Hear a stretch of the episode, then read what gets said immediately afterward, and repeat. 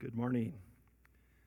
As, as we gather here this morning, I want to um, remind you that we are continuing into this journey of this theme, Acts 2020 in 2020. And today I wanted to look at the, at the question what is the purpose of the church?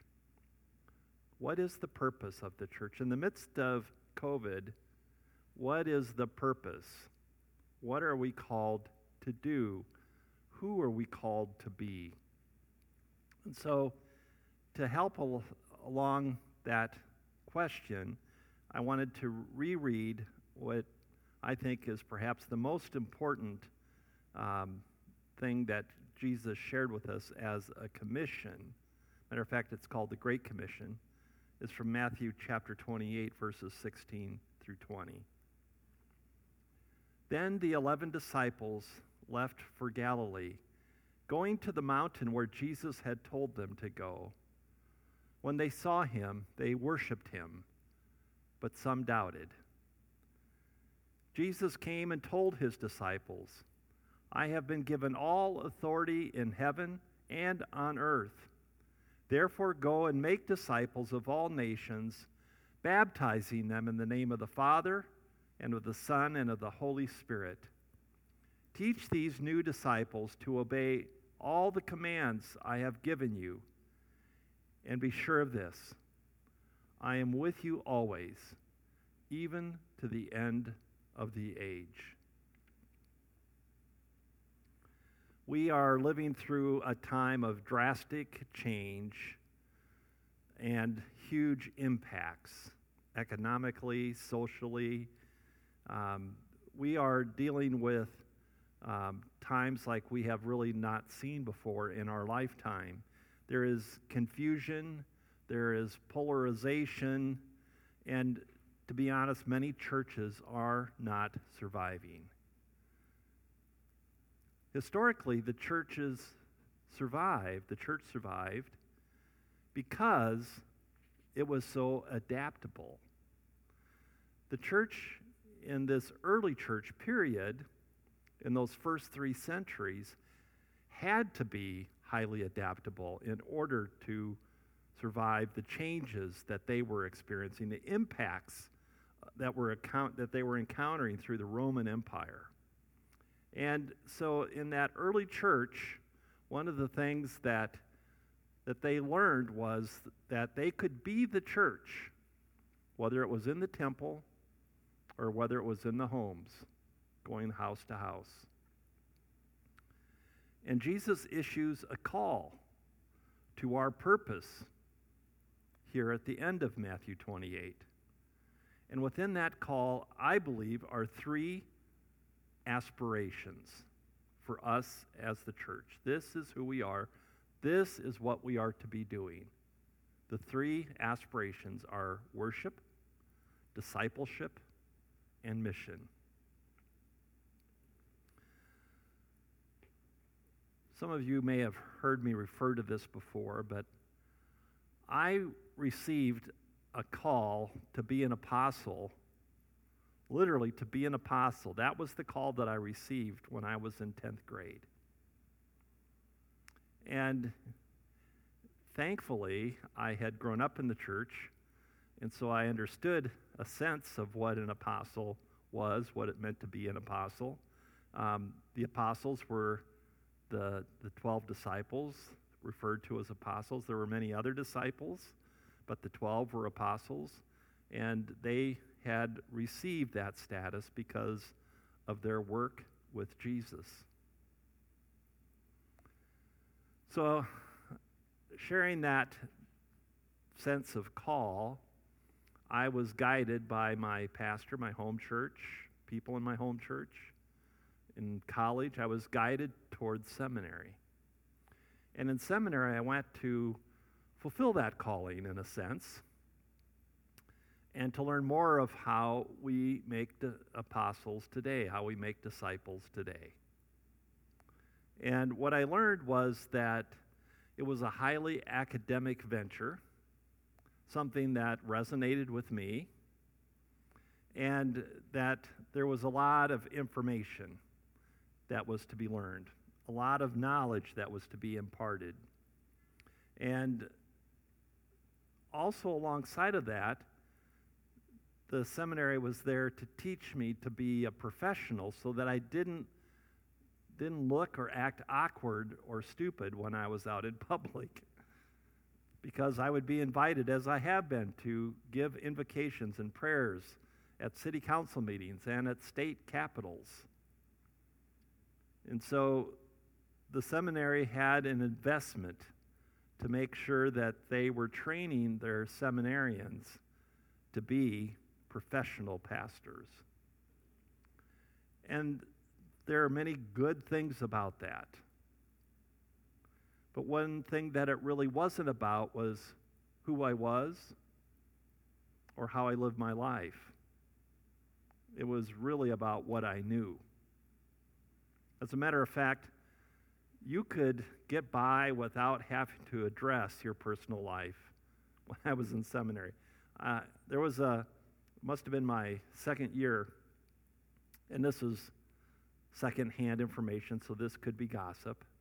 And if it is, I confess right now, okay?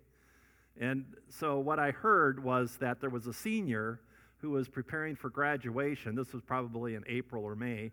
And that apparently he had been living with his girlfriend all through seminary. And the seminary knew about it, but it wasn't until that particular morning that the president of the seminary went and and uh, knocked on his door at 7 in the morning and told him to either put a ring on that girl's finger or that he wasn't going to get a, assigned to a district where he could receive a call. So, we are called to be disciples. We are called to make disciples. And sometimes we have maybe clouded the picture a little bit. Let me go back to verses 19 and uh, the first part of verse 20. Therefore, Jesus says, Go and make disciples of all nations, baptizing them in the name of the Father, the Son, and the Holy Spirit, and teach them, these new disciples, to obey all the commands that I have given you. Go make disciples, teaching them. That is the primary purpose of the church according to Jesus. Making disciples who will make disciples. So our survival really depends upon whether we make disciples. If your job is to produce automobiles and to sell them, um, if you stop producing automobiles, you're not going to have a very successful business because people will come to your store to purchase a new automobile, but you won't have any because you haven't produced any. The primary purpose of the church is to make disciples who will make disciples. The thing that caught my attention first in this reading is when they saw Jesus, because they hadn't seen Jesus. This is after the, the resurrection has occurred. The two disciples on the road to Emmaus have seen Jesus, but many of the others have not yet seen Jesus. But he had told them to go to Galilee and that he would meet them at this mountain. So when they go to Galilee, they go up to the mountain and they see Jesus. And when they see Jesus, they worship him. The Greek word that's used here, because there's three different words for worship in Greek, this particular word is used most of the time, 59 times in uh, Luke alone. And um, this word means uh, worship, like bow down, or kneel, to lie prostrate, to, um, to fall down. Um, this is the word, uh, the meaning of this word, uh, proskune, uh, for worship in, in the Greek. And this is an image of coming to God as a servant, coming to Jesus Christ as a servant. And when we worship Jesus, we submit to Jesus. That's what it means to lie down or to bow down. Um, and physically, it, it is an action. There is movement here. So the worship isn't just something going on in my head, but it's an actual part of my physical nature. I am going from above to below. I'm going from I'm at the top to I'm now below Jesus. I am below God. When I was at a previous call, one of the pastors wanted to purchase kneelers. He had actually contacted a couple of members of the church who had agreed to, uh, to purchase the kneelers so that we could actually kneel during the worship service, like during the confession. Uh, but there was a big fight in the church. Half of the church didn't want the kneelers. Half of them was they were okay with it. Uh, we ended up not not getting the kneelers. And so one of the things that I thought about was, you know, we have this aversion to physical um, actions in worship, and um, yet that was a very real part in the early church was how they physically submitted to God how they physically uh, kneeled before Jesus. And whether we have kneelers or not may not make a huge difference, but how we worship in terms of what is involved is it just the head or is it the head and the body? That may be a more important question. So, is there a correct place to worship? Let me tell you that the Bible tells us that there is. There is a correct place to worship. Is it in the temple? Or is it in your homes? What is the correct place? Well, Acts 17, verses 24 and 25, give us a clue here. Paul is addressing the Athenians at the Areopagus. This is um, this is a theater that they invited visiting speakers to speak at um, on philosophical issues. And so Paul has been invited to speak about this Jesus of Nazareth.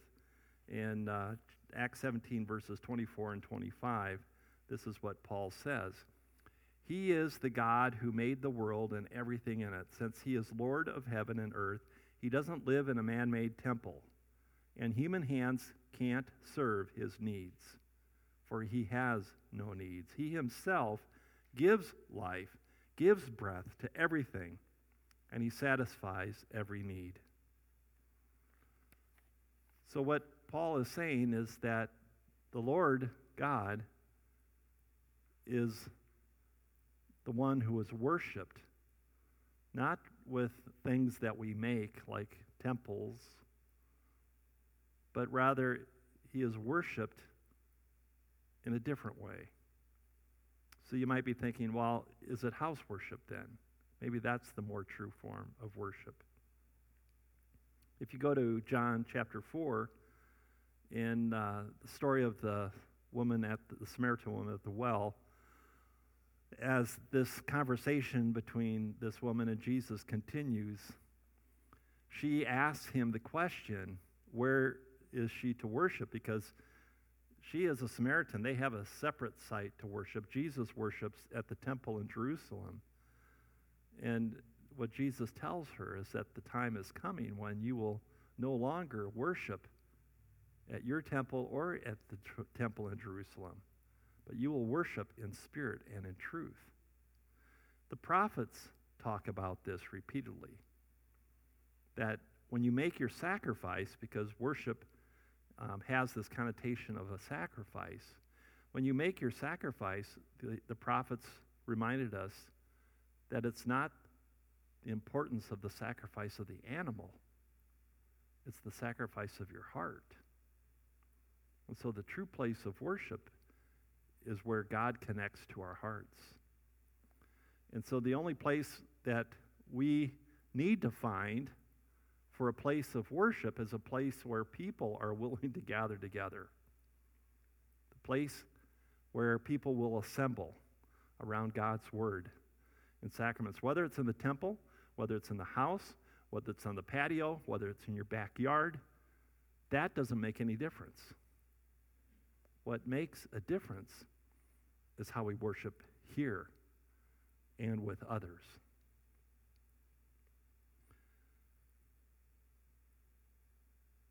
So, yes, there is a correct place to worship, a correct way to worship, and that, that way is connected to our hearts.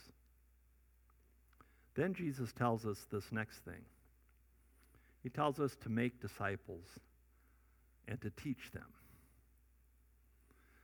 So, I don't know about you, but that has been a part of my call, in a sense, is to make disciples. And I believe that's a part of everyone's call to make disciples, so that that would be a part of your call as a Christian to make disciples. But what is a disciple? A disciple literally is a student, uh, like a pupil or a learner. Uh, yet being a student is different today than being a student in the time of Jesus. A New Testament disciple imitated both the life, how the, the teacher lived, and the teaching, what the teacher taught. It was a deliberate apprenticeship that made the fully formed disciple a living copy of the master. So that you didn't just know what your teacher knew, but that you lived your life like your teacher lived his or her life. So, how will you make disciples? Have you considered that before? I mean, it is difficult work, believe me. The, the apostle Saul, I don't know if you remember his story, but he persecuted the early church, especially in Jerusalem, was on his way to Damascus to persecute Christians there. And it was on the way to Damascus that Jesus appeared to him. And he was blinded and he lost vision for three days. At that point, Saul becomes a believer in Jesus. And he feels that God has called him also to be an apostle. So he includes himself as an apostle, as one of Christ's disciples. And so Saul then studies with Ananias after his conversion. He spends what we think is about three years in Antioch with these Christians. And then he moves on back up to Tarsus. And uh, somewhere between 10 and 15 years, um, some scholars place it at about 13 years.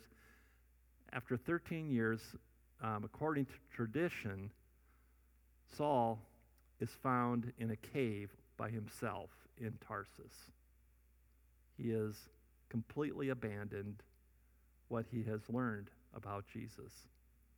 He has attempted to be a teacher, he has attempted to, to apprentice others, and it doesn't work. They just don't stay with him.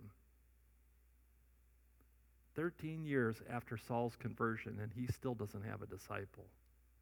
I tell you, when I heard that, that made me feel like there was hope even for this old guy.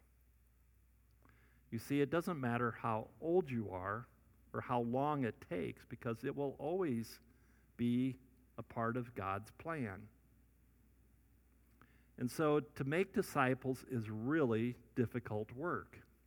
And you can't expect that everyone is going to just be able to jump and to do this work. And when we think about doing this work, we have to remember that Paul didn't make his first disciple until he went to the island of Cyprus. There's a story about this in Acts 13. Um, let me bring you to that here if you have your Bibles open.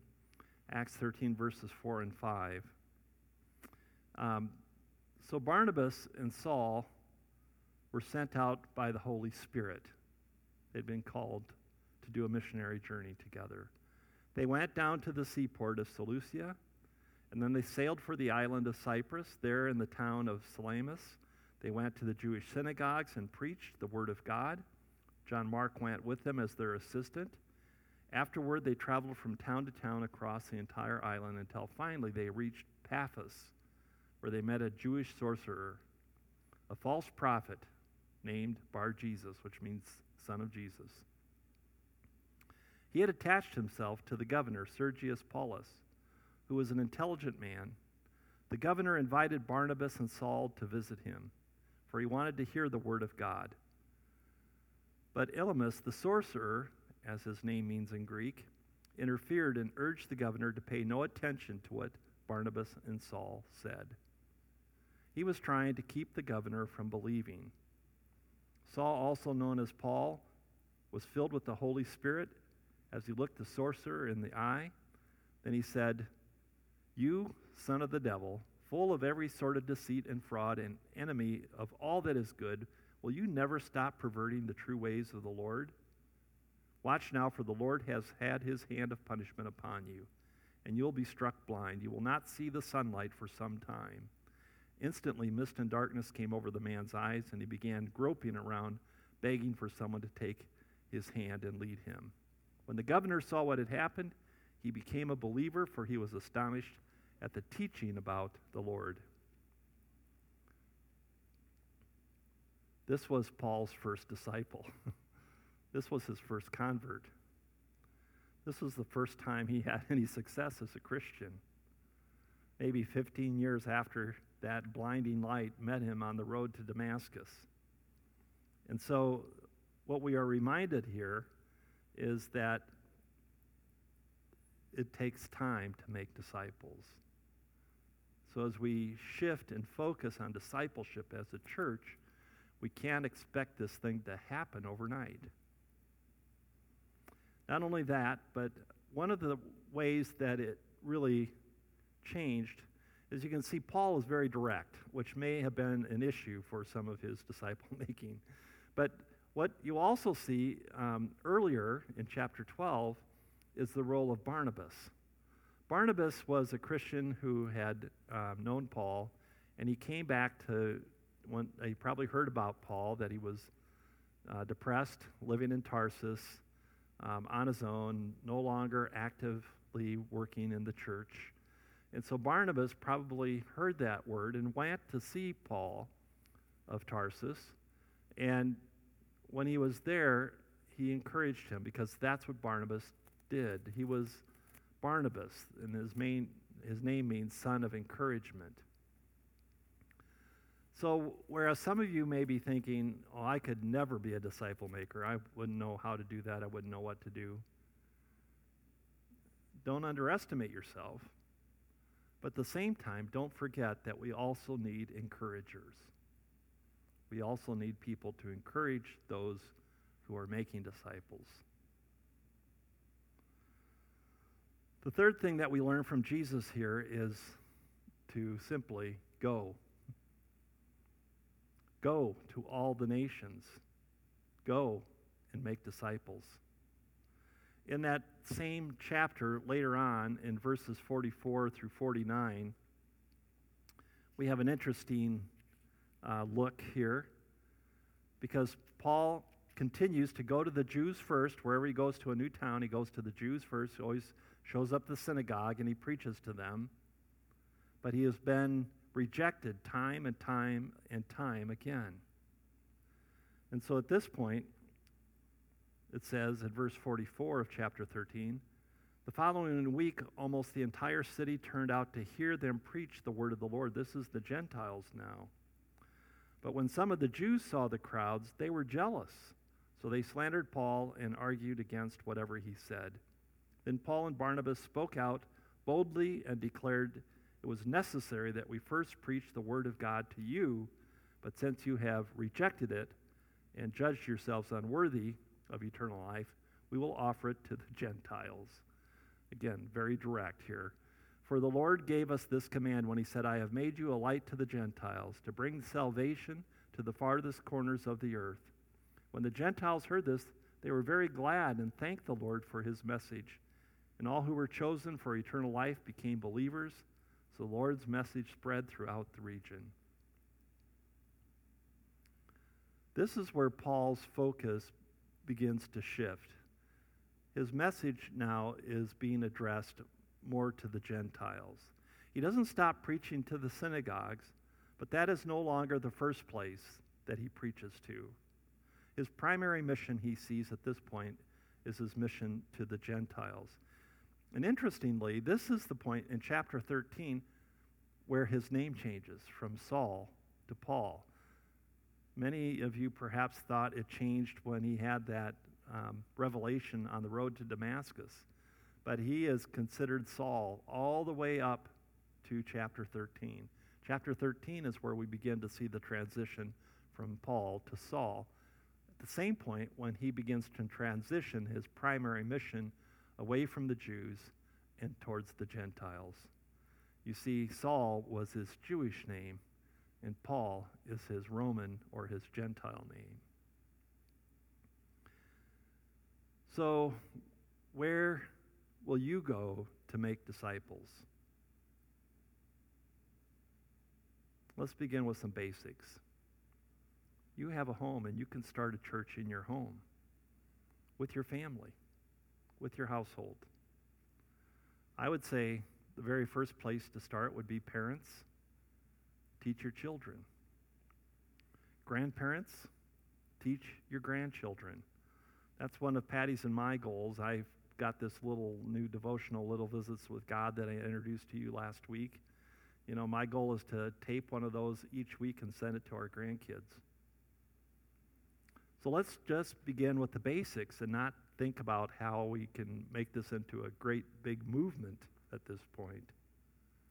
Remember, it's not about information that you want to impart, but it's about who you are and what God has meant to you in your life, how God has changed and transformed you, how God has taken you from a place of hope to a position of faith and belief. It's about how you live your life with integrity and compassion and love for all of God's people. God doesn't mean that you have to go across the world to make disciples. You can begin right at home with your family, with your friends, with your neighbors. Worship, discipleship, and mission. This is how we make disciples. And this, according to Jesus, is the purpose of the church. Amen.